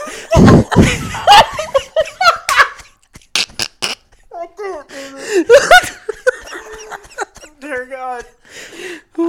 I didn't know what I was supposed to do. Like, Did you just swat him? I don't I don't know what I did. I, pr- I think I just froze. Like I was just thinking, oh man, I don't know what's about to happen, but Like, I I hope. don't, I don't want to hurt you, little hummingbird. yeah. I didn't want that hummingbird to hurt me. Oh, oh, so so how did that resolve? well, he he stayed there and he really eyed me. I, I, I'm dead serious when I say I think he, I think the thought crossed his mind, but it never happened. So thank God. Oh my gosh. oh my gosh. Woo. Oh man. Wow. Yeah. So you got squared up by a hummingbird. Did you? Would you say oh, that? Oh yeah, he would you sized say me that- up. That's for sure. Would you say that you felt sexually harassed by that hummingbird? I was just hoping he didn't think that that was a flower and that was nectar that he was wanting to get. Oh my god. Oh my gosh. Wow, man. Yep. I've never heard anything like that. before. Yeah, I, I that's my thought. I was like, well, Oh, this is gonna be a first. dude. Should, should we should we talk about Tyler and what he how he described thickets? Oh my, there's so much we need to talk about. Like this is gonna be This a should long be a, this should be a podcast. bonus episode. Yeah, there was some funny moments. Tyler come by. So Tyler brought a bicycle to ride around. Oh man, Jacob was making fun of them. He's like, Clay and Tyler said they're bringing bikes, and I, w- I was messing with him in the group message. I was like, oh yeah, great idea. He's like, they're not gonna be able to use bikes. And then Jacob was up there for like two hours. He's like, I wish I'd brought a bike. So we're uh, we're headed out to this one hunting spot. Me, Tyler, and Jacob. And so I leave cause Oh yeah. Tyler's about to leave out on the bike, and I know he's going to pass me, and we're going really far back in there. So I was like, I'm going to go ahead and get a head start. That so I get hundreds of yards out through there, and all of, our, all of a sudden I hear, and I turn around and look. Here comes Tyler on his little bicycle. He's got no shirt on. He's got the uh, the um, orange vest wrapped over his shoulder, and he just comes flying past me. And uh, I said, "What the?" I was like, "So the Instagram story said straight out of Geraldine." he comes cruising by. Yeah, it's like you know, just imagine yourself walking out through there, and then here comes this little, This old ginger this fella, little, shirtless old shirtless ginger on a bicycle, just flying past you with a rifle. with a rifle. uh, like and then we get like half a mile away, off in the distance. We can see Jacob. He's just left, and here he comes. I don't even. Then we waited. We waited till you got there. And where we waited at is where I sat and hunted. I thought I was going to kill a slammer right there too. Hmm. Had a bunch of does come in, but no bucks. But uh, what? no, I, I wasn't gonna say Um, so I also we had had a celebrity hunt with us over the weekend. I know he's probably listening to this too. had old PK, old Palmetto kid, old Doug White hunted with us. Drove up from uh, old South Florida, him and his dad Tony, and uh, and hunted with us. And well, not say hunted with us, but he came up and hunted. And uh, on Thursday they came. I think they got up there early in the week. They might have got up there Tuesday. Scouted a whole bunch, uh, but they were on some different public and they weren't really finding much, you know, sign when it came to fields and everything else. And I was like, dude, y'all need to come up here. We glass this one field and check it out. And we all went out there and uh, you know hung out with them, and it was kind of funny. Um, you know, we went out and, and glassed some cool deer. Um, I saw a couple does and this jacked up looking. I call it drop tine buck. Michael's like, I don't think it's a drop tine, but if you zoom in on, him, man, I'm about to show you. To, I gotta show you. Anyway, Clay called it a droop the droop tine. droop droop tine buck because it was almost like his main beams just dropped off real Yeah, real sharp. looked like a caribou. Yeah. I was Yeah, very he upset did. he, didn't shoot it, and then I got on the phone with Jacob, and he said it was actually small. But the angle you filmed it at, it looked really big. No, I mean, it, yeah, I mean, But It- it, was a good angle for him because any deer like quartering away Mm-hmm. looks really big. yeah, I mean, his tines were like maybe three inches at the most. Well, I know his tines were little, but But his main, but his, his main beam just goes up. It's it's a deer. I've seen deer like that before. But the thing is, also, it was the day before the hunt, so I didn't have a firearm with me. Plus, what I was looking for on that hunt wasn't that deer. Um, but I think when I saw him come out in the field, I actually got to watch him pretty good. He popped out only like 150 yards from me. I thought I was busted. 100% thought I was busted. and I've looked at him, and I'm pretty sure he's probably a three and a half year old. Just has a weird rack. But uh, that was literally the biggest buck I saw the whole hunt. Man, Yeah, the biggest one I saw was an eight point. He was about hundred yards off of public on private. Uh, besides that one, it was just um, two little two little dink bucks. I had it like three yards. Yep. No lie, like three yards. It was right after the hummingbird incident. I was um I had some does out in the field and I was leaning up to readjust and these two bucks are already like 20 yards away from me, and they're coming down. They're in between me and my truck, coming down like the main entrance to the field. And I look around, and I'm like, "Holy crap! Like there's a deer right there!" And so I tuck back in. They both come by at like three yards. Did they bust you? No, never busted me. Oh, But I'll tell you this: I got video. They went probably about 50 yards down uh, the inside of the field edge, right right next to me. As soon as they heard the first truck come by, they took off and went 200 yards to the middle of the field where the cover was, all the way across as fast as they freaking could, Interesting. just at the cracking of the gravel. Do you think that's a? I was talking to you about this. Do you think that's a response from the pressure from last year? I think it's a response from something that's happened Yeah. this year, probably. Yeah, I think I These think- were young bucks. Yeah, I think it was people riding, probably riding roads a lot before the hunt came in, tried glass deer, and just struggling to find deer. Yeah, what's crazy is last year, I mean, those mature bucks were out in the middle of that bean field, even though they may have felt a little bit more secure. I mean, I was sitting up on my truck. I had people coming by all afternoon, and they would look up, and that was it. These deer shot, I mean, just like they were shot out of a cannon and just gone as soon as they heard that gravel popping. Yeah. I mean, it was crazy. Was the pressure this year as bad as you thought it'd be? No, No. no. No, but Y'all there- are being so dramatic. Last There, there was there were some there were some funny there were some funny moments. Was it bad? How was it compared to last year? I mean, it was more people. But Yeah, there was wasn't- more it people, but it wasn't still bad. wasn't bad. It wasn't bad. Interesting. I mean, you had to worry about somebody possibly going to your spot. Oh, but- absolutely. but still like it wasn't like there were like 10 or 20 people lined up yeah, it wasn't. go to Like, the it, same it spot. wasn't like at every gate you'd have three or four vehicles. Yeah. Um, so it, that that was good. And you know, didn't really have to have any. Never had any run-ins with like guys walking in on me in particular. So it, it was it was fine. Um, but you know, I'll say one thing. I think a lot of people got humbled on this hunt because I only know of two bucks that got killed Oh yeah. on public land on who's this. the hunt. who's the second one I'll tell you later. okay Uh, Yeah. Well, you know, you know about both of them. The seven point, and then uh, Jeremy's. yeah but i didn't know the But I'm I'm just saying. I, I just know of two bucks yeah that got killed yeah in, on the public land. So what I'm saying is there was a lot of people, a lot more people hunted this year than last year, Mm-hmm. and only two bucks were killed. And everybody thought it was gonna be easy. I know so many people are like, oh, it's gonna be a cakewalk. Come out there, bean field, easy stuff, easy. And everybody got humbled. sir. I mean, we got humbled, dude. yeah yeah we drove around I mean, we covered a lot of miles and we didn't see any big bachelor groups in fields like you know we'd glassed up Yeah. previously Do you think that was the main problem? They just they're not in the fields? yeah well we so Nope. we don't we don't know what was going on. We don't, in my opinion, looking back on it, we talked about uh, them spraying. They were spraying. The, the day that I was hunting, I had um, a crop duster come by and spray for a solid two or three hours, right next to me. Um, we had tractors in field spraying um, the beans. We had uh, the moon, which was overhead at like basically midday to early afternoon. And at that time, I, th- I think it's just too hot uh, for them to be feeding at that time. Like it would be in more secure cover. It was like 98 degrees. Wasn't Yeah, it? that was another thing. Yeah, it was super hot this year. Uh, Last year we had a hurricane came through that really changed up stuff and cooled everything down.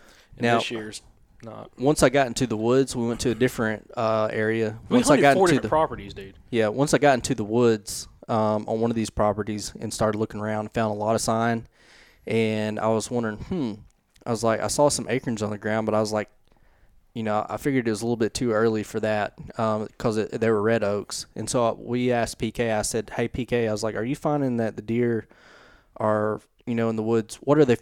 Because he had he had run into some deer in the woods, uh, bachelor group, um, and I asked him, I was like, you know, what were they? What were you focusing on? Like, what was what were they feeding on? And he said it was uh, persimmons and pawpaws. Um, he said the only ones that he were finding on the ground right now, as far as acorns, were red oaks, and that's what I'd found. He said, but they were really focusing on the uh, persimmons and pawpaws, Yeah. Mm-hmm. That's interesting. which is what we talked about. You know, we don't Yeah.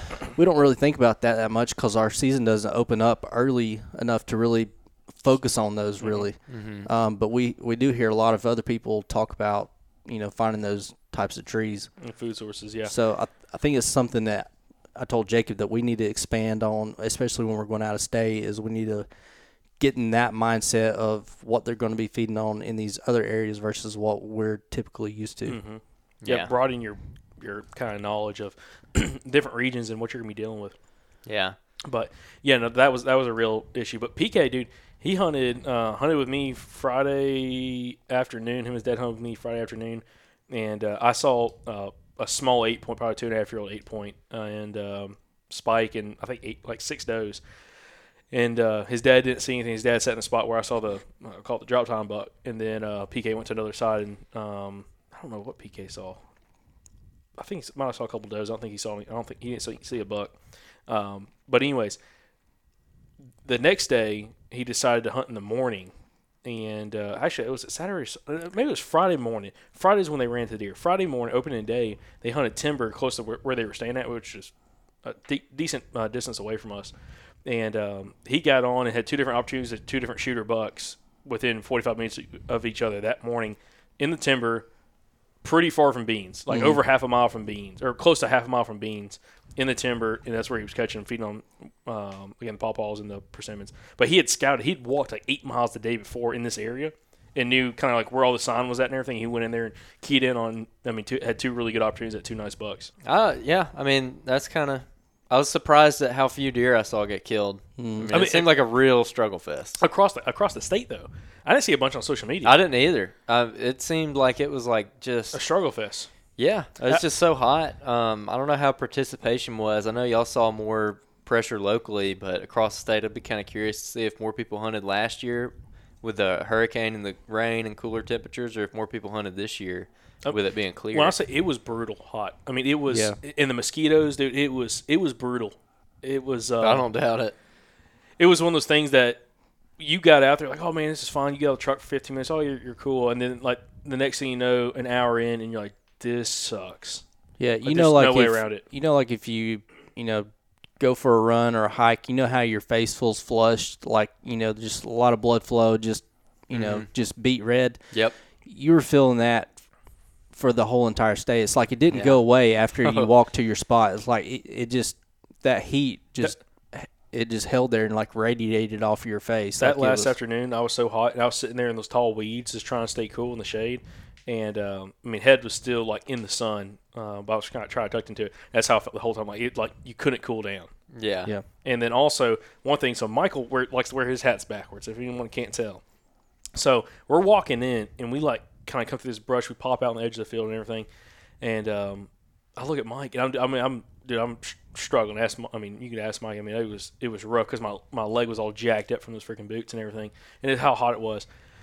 And um, I look at Mike and I'm like, "Did you pour water on your head?" And dude, he has like not a drip, but like steady sweat flow coming off the bill of his hat because he's wearing his hat backwards, coming off the back of his head, the bill's hat, and it's like it looks like he just dumped water on his head, and it's like running off the back of his hat. And he's like, "No, it's sweat." I'm like, "Bro, Yeah. you gotta drink some water, dude." like that's how I always am though. Like always. I mean, That's it was impressive. it was kind of gross. I'll be honest. I'm like, dude, I thought I sweat, dude. That, I'm like, that's that's That's impressive. yeah. Jeez, That's why I end up with kidney stones every year. Yeah. But, old, uh, old kidney stone. But anyways, I mean, lesson learned, dude. It was it was just rough. I mean, it was a lot tougher than what we all expected. I mean, everybody I met, they're like, dude, I didn't think it'd be like this. I'm like, yeah, I know. I mean, it's, it's freaking rough. I mean, not even that, but like just like opportunities. Like I, I talked to people, a lot of people that hunt up there, like the hunting ground guys, which Michael had a hilarious post. Man, they had a ton of dudes hunting up there, and uh, was talking to uh, talking to actually I was talking to Jacob Emery and I was asking him about you know what they see and they really did that nobody really had a bunch of opportunities. I think there might have been like twelve guys. That might be I don't know. That might be over under exaggerating that, but I know there was quite a few people that hunted up there and the people that actually saw mature bucks, the only one that I know that saw mature bucks and had opportunities was Jacob and Jeremy. And Jeremy killed his buck and Jacob wounded one. Yeah, and that was the same bachelor group. So yeah, same group. So man. it's like one group that was But I'll, I'll tell you this: um, if I was to give uh, tip a hat, you know, to to somebody that went up there and hunted, um, it would be PK and it would be um, Jacob Emery. Um, while my butt was in the hotel sleeping and taking naps, um, these jokers were huffing it, which is, you know, what made me really realize, you know, that I was not You weren't I was your game. not. I was not in it. Um, so, um, when we talked to the game manager or the ranger, whatever Mm-hmm. you call them up in Tennessee, um, he was saying, yeah, he said, uh, Oh yeah. he was talking about Jacob Emery, and uh, he said, "Oh, is that two seven zero?" And we were like, "What?" And he was talking about two seven zero. That's uh, his area code for for his phone. That's he said that him and the other guy said that um, that's how they knew Jacob Emery, not because of his name, but because of he called, called him him so so many times Yeah. that that was uh, they knew his area code to his phone number. Dedication, man. Yep. That's awesome.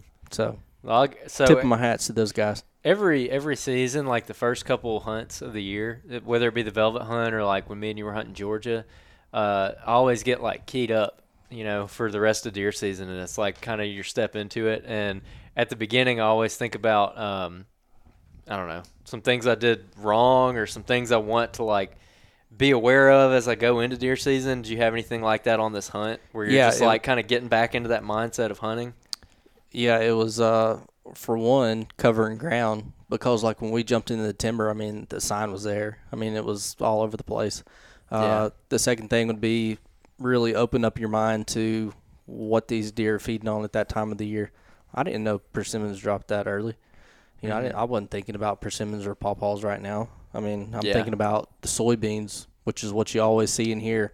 You know, it's where we found them last year. I just thought, hey, we'll go up there, glass all the fields, cover some ground from the truck, and you know, get on them. them. 'em. And you know that happened last year, and we we had a lot of success with that. Um, both of us had very big mature bucks within the first two, you know, two days. So, but that didn't work this year, and they I think even there. yeah, I think we were very limited too um, on a three day hunt because by day three we had figured it out, but by that time, We had you know- thunderstorm bearing in on us. Yeah, it's like, too well, late. yeah, it's too late to to cover that much ground, you know, on foot. So Yeah. Jacob, what about you?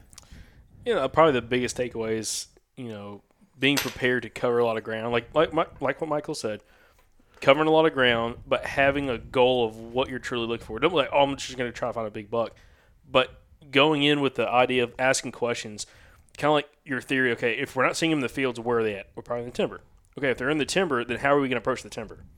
And also, you know, what other options do we have with that cover that you know could hold the bucks right now if they're not in the fields? Because nobody was seeing them in the fields. Nobody, other Yeah. other than Jacob Emery who got on some deer. Um, so that that was the biggest thing. Is like, you know, coming in and not being so dead set on one plan that hey, we've got to kill one in the field. Let's look at other options and be prepared for that. So it's like it's being like again that hybrid hunter, going back to like kind of Troy Podger, hybrid hunter coming into the situation like you're not just doing one thing. Like you're gonna be able to come in and be flexible in the situation and be able to overcome that. And we didn't really become flexible until later on in the hunt yeah, because we were just trying to beat a dead horse, beat a dead horse, dead horse. Yeah. Uh, uh, yeah, I was really curious about that because I always, it's always those first couple hunts of the year. I look back, I'm like, God, like there's something so obvious right in front of my face that I missed, or like just rookie mistakes or something like that. So yeah, I was kind of wondering about like timber and everything. Like, were y'all just not going into the timber because y'all were so dead set on the beans? I didn't go into the timber because I didn't go scout. Like I, I, I mean, I, to be honest, like I was just not feeling it. I was in the hotel more than I was scout. I didn't scout any until I went on the hunt. Mm-hmm. Like not, well, I said I didn't scout. I glassed, you know, But you didn't get out. but I didn't get into the woods and and, Yeah. and get into you know. I mean, but it takes so much time to glass too because you have to be in the right place at the right time, you know, to catch yeah, those and you, deer. and you have to put time into And it. it, yeah, if it was shorter beans, like it'd be a little bit different. Like you could just drive by real quick. Hey, there's a deer. But these beans were so tall. I mean, like if you weren't really focused with your binoculars, holding steady, you would not see them pop up. Yeah, I mean, they were just Mm-hmm. that that tall. Some of them were chest high. Yeah. So I mean, deer, you know, disappear in those. Yeah, I mean that buck that you uh that like drop tine or droop tine buck or whatever, um, he was walking. You could just see his head in the video that you had. That's what I was thinking. I was like, I wonder if he didn't shoot it because he couldn't see the vitals at all. Because I mean those beans are really tall, mm-hmm. and that's pretty typical up there. So interesting. Well, that seems like it was a good time nonetheless, hanging out with all the buddies. We uh we had a really good time. By the way, I forgot to mention earlier we were talking about you snoring. So Jacob was supposed to come pick me up at nine o'clock in the morning uh, I went and hunted in the timber, and um, I guess they were ready to go do something else. Um, I felt like I was in a really good spot if I would have stuck it out a little bit longer. He was in a good spot. I was in a terrible spot, full Yeah. of mosquitoes. That was about it. So I'm like, I'm back at the truck at like eight. Yeah. So he's like, "Hey man, if you want to stay till nine, kind of like saying like, because I rode with him with there. He's I- like, if you want to stay till nine, you know, kind of like, I'll let you stay till nine, I'll pick you um, up. Yeah. but I'll pick you up at nine. So I was like, okay.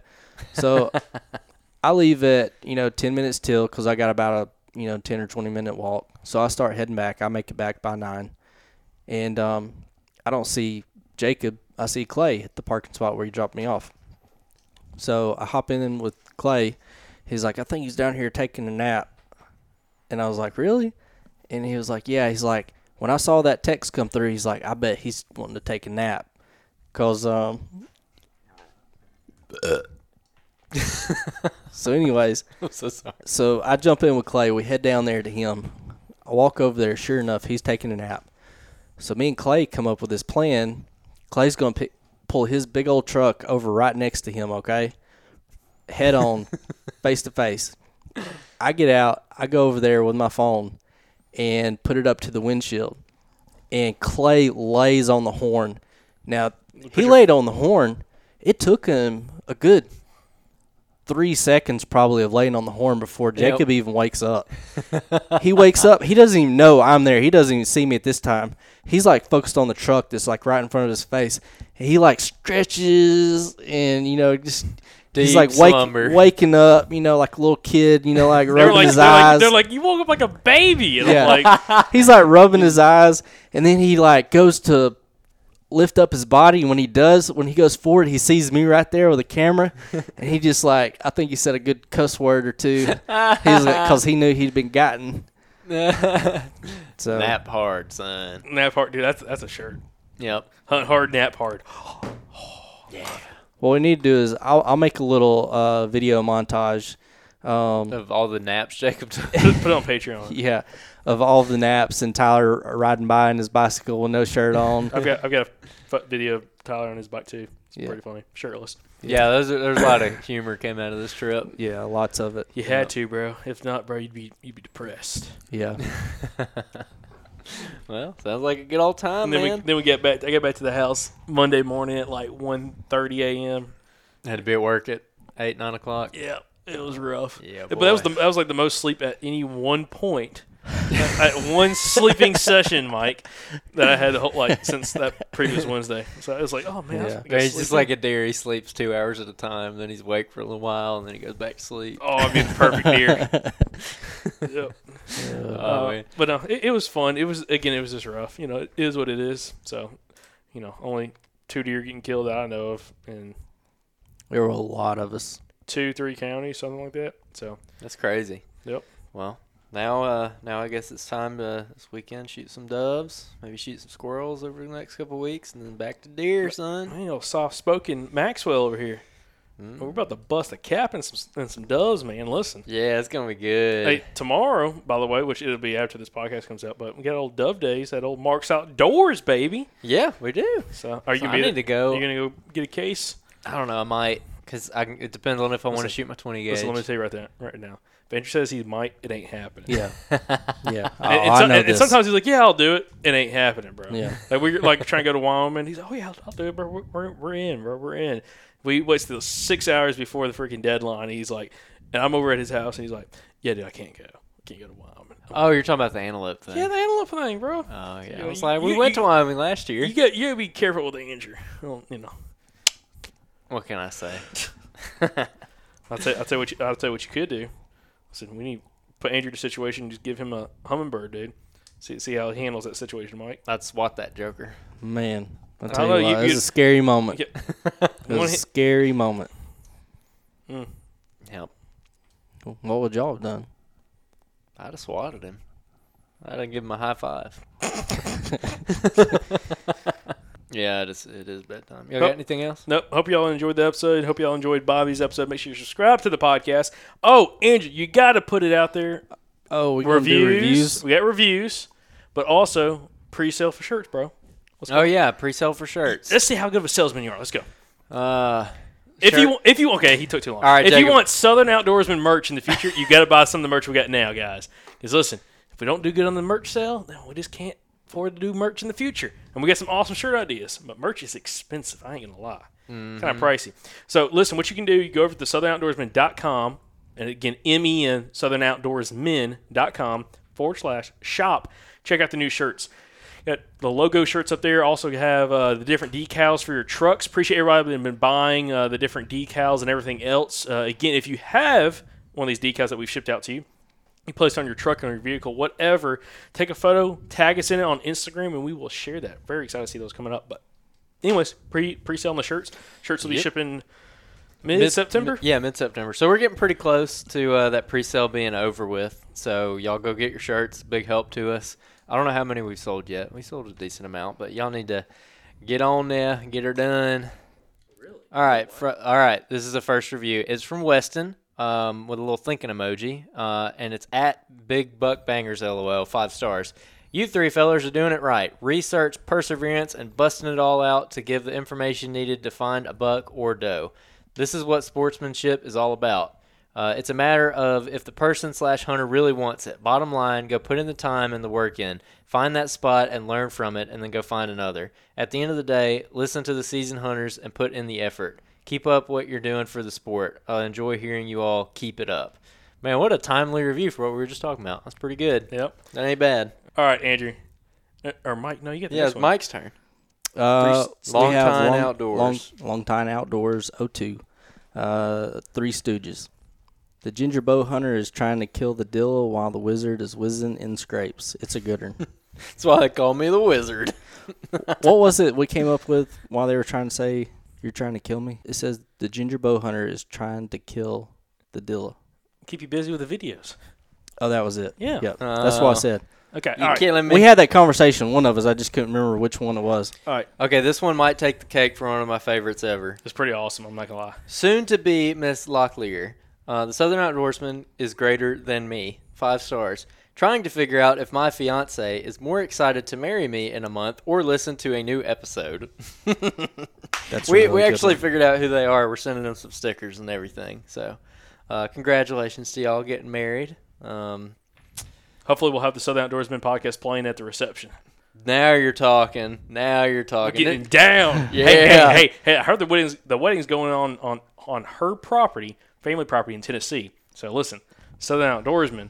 You know, I don't know. If you need- if you need to speak at the wedding, you got the, got the ginger bow hunter. Yeah, I in don't exchange think for any, hunting rights. I don't think I don't think anybody needs hooked on phonics speaking at their wedding. Uh, let's chalk that up I, to the I heard that's the new advertisement on the podcast was uh was fun. Or, uh, hooked on phonics. yeah, yeah, Uh, yeah, it that's would be a good one. All right, so this is from Obsession Outdoors, five stars, number one hunting podcast. Every year, I've oh goodness, You can do it. every deer I've killed has been out of the same shooting house my dad built, and had always took me or always always took me to hunt. Well, I started listening to the podcast in 2019, and since then, I've be- began wondering what it's like to do more than blast bucks over corn piles or get lucky during the rut.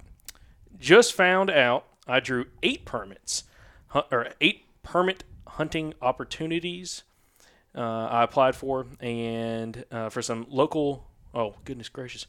Four at some game lands in national wildlife refuges uh, around me this year.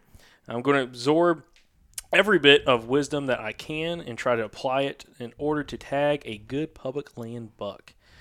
Uh, can't wait to see what happens when I try all these things that I've learned from this fantastic from the fantastic guests y'all host. Not to mention the breakdowns y'all provide. Season opens in less than two weeks for me in North Carolina. Thanks for all the information or informative tactics I'm fixing to borrow this year and years to come. And thank you for the exclusive stuff y'all do for your Patreons. Proud to support y'all. Awesome, dude. Awesome Patreon. Thanks member. for uh, being a Patreon member. By the way, listen now. You, you've been listening since 2019, but you're just now wanting to apply the tactics, bud. I gotta wonder here. What's going on? What's going on? Called out. hey, by the way, let me let me say this right now. Anyone, and we need to start saying these in the main episodes. If you are a listener to the podcast and you use tips or tactics from guests or anyone from the podcast to go out and have success this year, shoot us a message on Facebook, Insta- Instagram, or through our email, which is uh, at or it's uh, info at the southernoutdoorsmen.com. And let us know, send us some photos of the buck that you killed, and we'd like to maybe possibly interview you for a future episode of the Southern Outdoorsmen Listener Success Story. That's actually going to start kicking off, I think, October 1st. Uh, still have quite a few from last year that we're going to work through, but any new ones that come through early season, please shoot us a message and love to have you on the podcast to discuss that. Mike? Uh, this one's by M Sparky four twenty seven. New drinking game. Take a shot every time Mr. Johnny Stewart says you know you know what I mean? You know what I mean? Alrighty. Appreciate all the new reviews. Again, you can go over uh, to iTunes or Apple Podcasts, leave us a re- review there. We try to read those every single week on the podcast itself.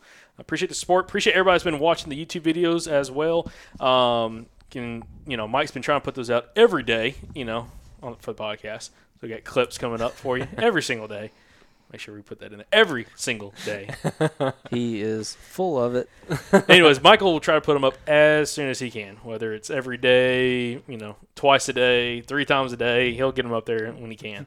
So, I'm gonna post all of uh, Jacob's snoring videos for everybody to see. oh, that'd be good to put on the Patreon. No, but uh, also appreciate all the Patreon members as well. I had a huge influx of Patreon members.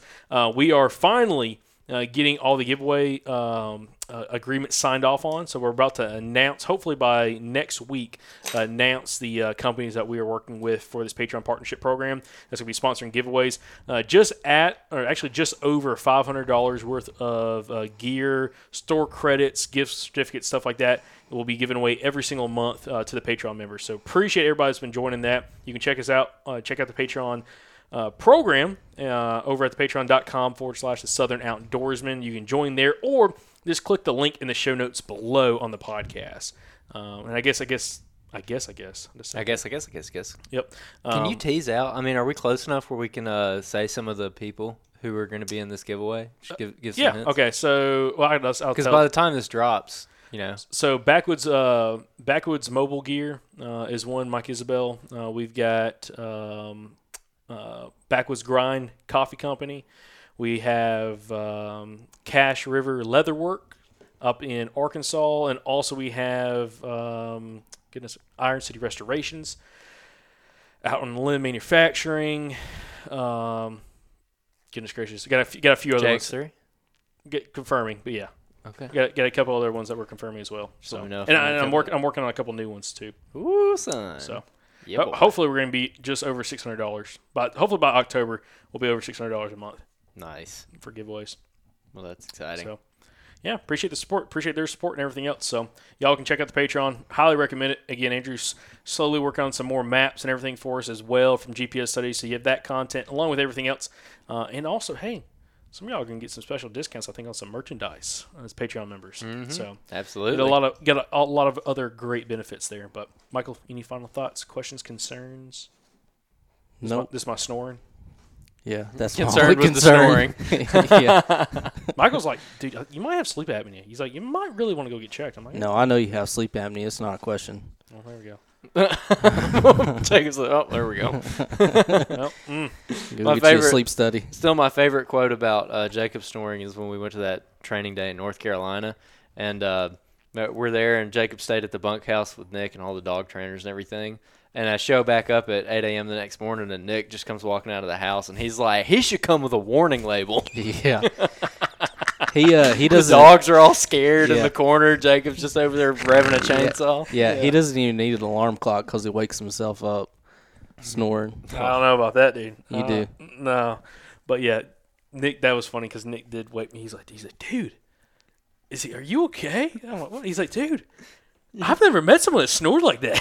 he's like, at, at one point, um, Rachel Was like growling at Rachel you. like got up on the bed and was growling. Like got up on his bed, which was across from my bed, and was growling at you. And I'm like, really? She's like, he's like, yeah. She didn't know what to expect. Oh, that's hilarious. you wake up in the middle of the night and there's just this dog on top of you, like, "Rrrr." No, it wasn't on top of me. It was on his bed. I'm sure if she was on top of me. She probably would have tried to be like, I don't know what that is, man. Oh, YouTube channel, dude. You need to plug the YouTube channel one more last time, Andrew. Tell people to go over there. Uh, Clips. What's the, what's the lowdown there? Come on. Final thoughts. Uh, we got a bunch of videos coming out on YouTube. It's going to be a combination of clips from the podcast, but we're also going to have Uh, some hunting videos coming up this fall, um, like a variety of stuff, and then also we're gonna have some map scouting videos coming out. Uh, there's gonna be a new one coming out here before too long uh, on the YouTube channel. So if you're not already, make sure you subscribe to that so you don't miss any of it. Go click the little bell so you get the notification. I want to say two other things. Can't believe we're going to try to wrap it up. But I've got two other things I can say. Y'all have to go watch Jonathan Moreland's new video Oh yeah, from his 186 inch buck he killed last year called Roadrunner. It is unbelievable. Michael, did you watch it? Oh yeah. Andrew, did you watch haven't it? watched it yet. Oh, dude, it's it's. I mean, I've I've already seen some of the footage because he sent me that a few months back. But it is unbelievable how well he documented that whole hunt. So Jonathan's been on the podcast quite a few times. Um, but you need to go over to his YouTube channel, which is I think just Jonathan Moreland, um, or just search Jonathan Moreland, and it'll be the f- first video that pops up Yep. in his channel. But footage is unbelievable, guys. Mm-hmm. Um, so it's definitely worth checking out. Also, one other thing, I've recently just discovered Bear Grease podcast no, and obsessed. it's so good. It is so good. All I can say, if you're a listener to this podcast, I highly recommend go listen to Bear Grease. It's pretty wild. It is. Clay Newcomb. yeah, It's it's it's uh, dude, Clay Newcomb's my hero. it's unbelievable. I love Clay Newcomb. Yep. Um, all I can Michael, say. you want to try and sell your truck one more time? Let's go. There you go, Mike. Give me the details. What year is it? What we selling? Yeah, 2006 Nissan Titan 4x4. It's the crew cab. Um, it's lifted on 37s, and It's uh, a big one. it has like 260,000 miles on it. Uh, if you just want to trade me like a decent 4x4 4Runner, we might entertain that idea too. Mm-hmm. Also, by the way, if you if you if you're listening to the podcast and you live in the Alabama area or maybe even Georgia, Mississippi, and willing to drive over, you have like a 16 year old son. Yeah, this would be perfect. This is the him. perfect truck to put him in. Okay, you get all the ladies. It's nothing. It's nothing. She's gonna have to be athletic to get up in the truck. Okay. yeah. and then uh, you know, hey, it's it's safe because listen, it, he gets an accident, bro. He's going over whatever he hits. It's not Yeah. good for going long distances, so Yeah. your kid's not going to run off to the next state. yeah, It, it just needs a little TLC, but I'll I'll sell it for a good price or, good or trade. I mean, it's You can go through it's my daily stuff. driver, so and I just got back from Tennessee, so I mean, you know, all of the major stuff works. long story long story short, if you want to own some some Southern Outdoorsmen podcast memorabilia, you can have Michael's truck, buy his truck, and then get the Southern Outdoorsmen official logo sticker on the truck as well. Mm-hmm. And like, listen, you own a piece of history. Give it to your son, whatever, And Michael will will draw a picture of an armadillo somewhere on it. in the fender wheel. yep, yep, with a silver sharpie. wheel. Yep. That'd be awesome. Yeah, man. The man. Dilla was here. Someone, somebody. I know y'all didn't come through for me, but uh, you know, somebody. They buy- didn't, they didn't even have the chance, I- man. you know what? That's right. Because the outro that dropped today, we're recording this on a Wednesday. The outro that dropped today, I was like, I was chastising the audience because no one hit me up about buying my truck or selling me a Tundra. Well, I, I bought a Tundra on Monday, so it's too late. It's too late. Too for that. late to apologize. And yeah, now now that when they're hearing this, it's a whole week later. So I mm-hmm. will have had the car for like ten Two- days. yeah. So, yeah. But hey, listen, someone's out, someone out there, yeah, buy Michael's truck or just trade him for a little 4Runner. the old yeah, all I need is like a four x four four runner Tacoma, as long as it's you know comparable. I mean, I'll definitely entertain that idea. I just need better gas mileage for these long distance trips I'm making. Yep, absolutely. He's got to join the Toyota. He's got to join the Toyota club. Yeah, dude, get you a Well, that's, that's, that's the that's the next. I thing. joined the cool kids. we gotta get that, them as an advertiser, Toyota. That'd be pretty slick. As soon as I bought that truck, all I wanted to do was get in the group test, uh, group message with you and with you and Michael Perry, and be like, "Look, guys, I got a Tundra too." I know. Perry was like, "Look to the club, I know. I was like, Co- cool kids only, man." so excited. I love it so much. Yeah, it's pretty sweet. We gotta show Michael after, we get off. Yeah, we haven't even showed you yet. It's nice. All right, wrap her up, bud. All right, everybody. Thanks for listening. Thanks again, everybody, for tuning in to another episode of the Southern Outdoorsmen. And thank you to Blackberry Smoke for the music for the podcast. Also, to follow along with us, make sure you check us out on Facebook, Instagram, and YouTube.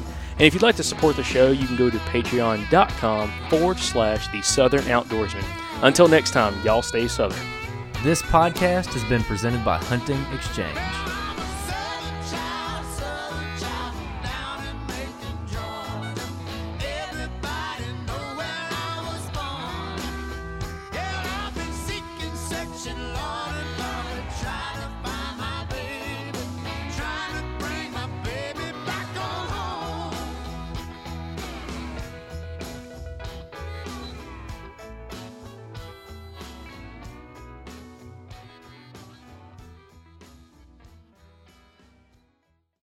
All right, guys, we're starting to get kind of close to summer here. And you know what my favorite part about summer is? The Mobile Hunters Expo. Y'all heard us talk about it a lot last year, and we actually got to meet a lot of you guys at that expo. Well, we're excited to announce we're going to be there again. This time it's going to be in Dalton, Georgia, June 28th through June 30th. We are going to be there all three days. We're going to have a bunch of past podcast guests there. We're going to have a booth where you can come by and grab some merchandise. And I'm sure we're going to be recording all kinds of podcasts there. If you're unfamiliar, the Mobile Hunters Expo is the place you need to be if you are the kind of hunter that listens to this podcast. This show was literally made for you. It is an excellent group of people that are going to be there. A lot of whitetail killers from around the southeast are going to be there. You're going to get to talk to them, shake their hand, learn from them in person, make some connections.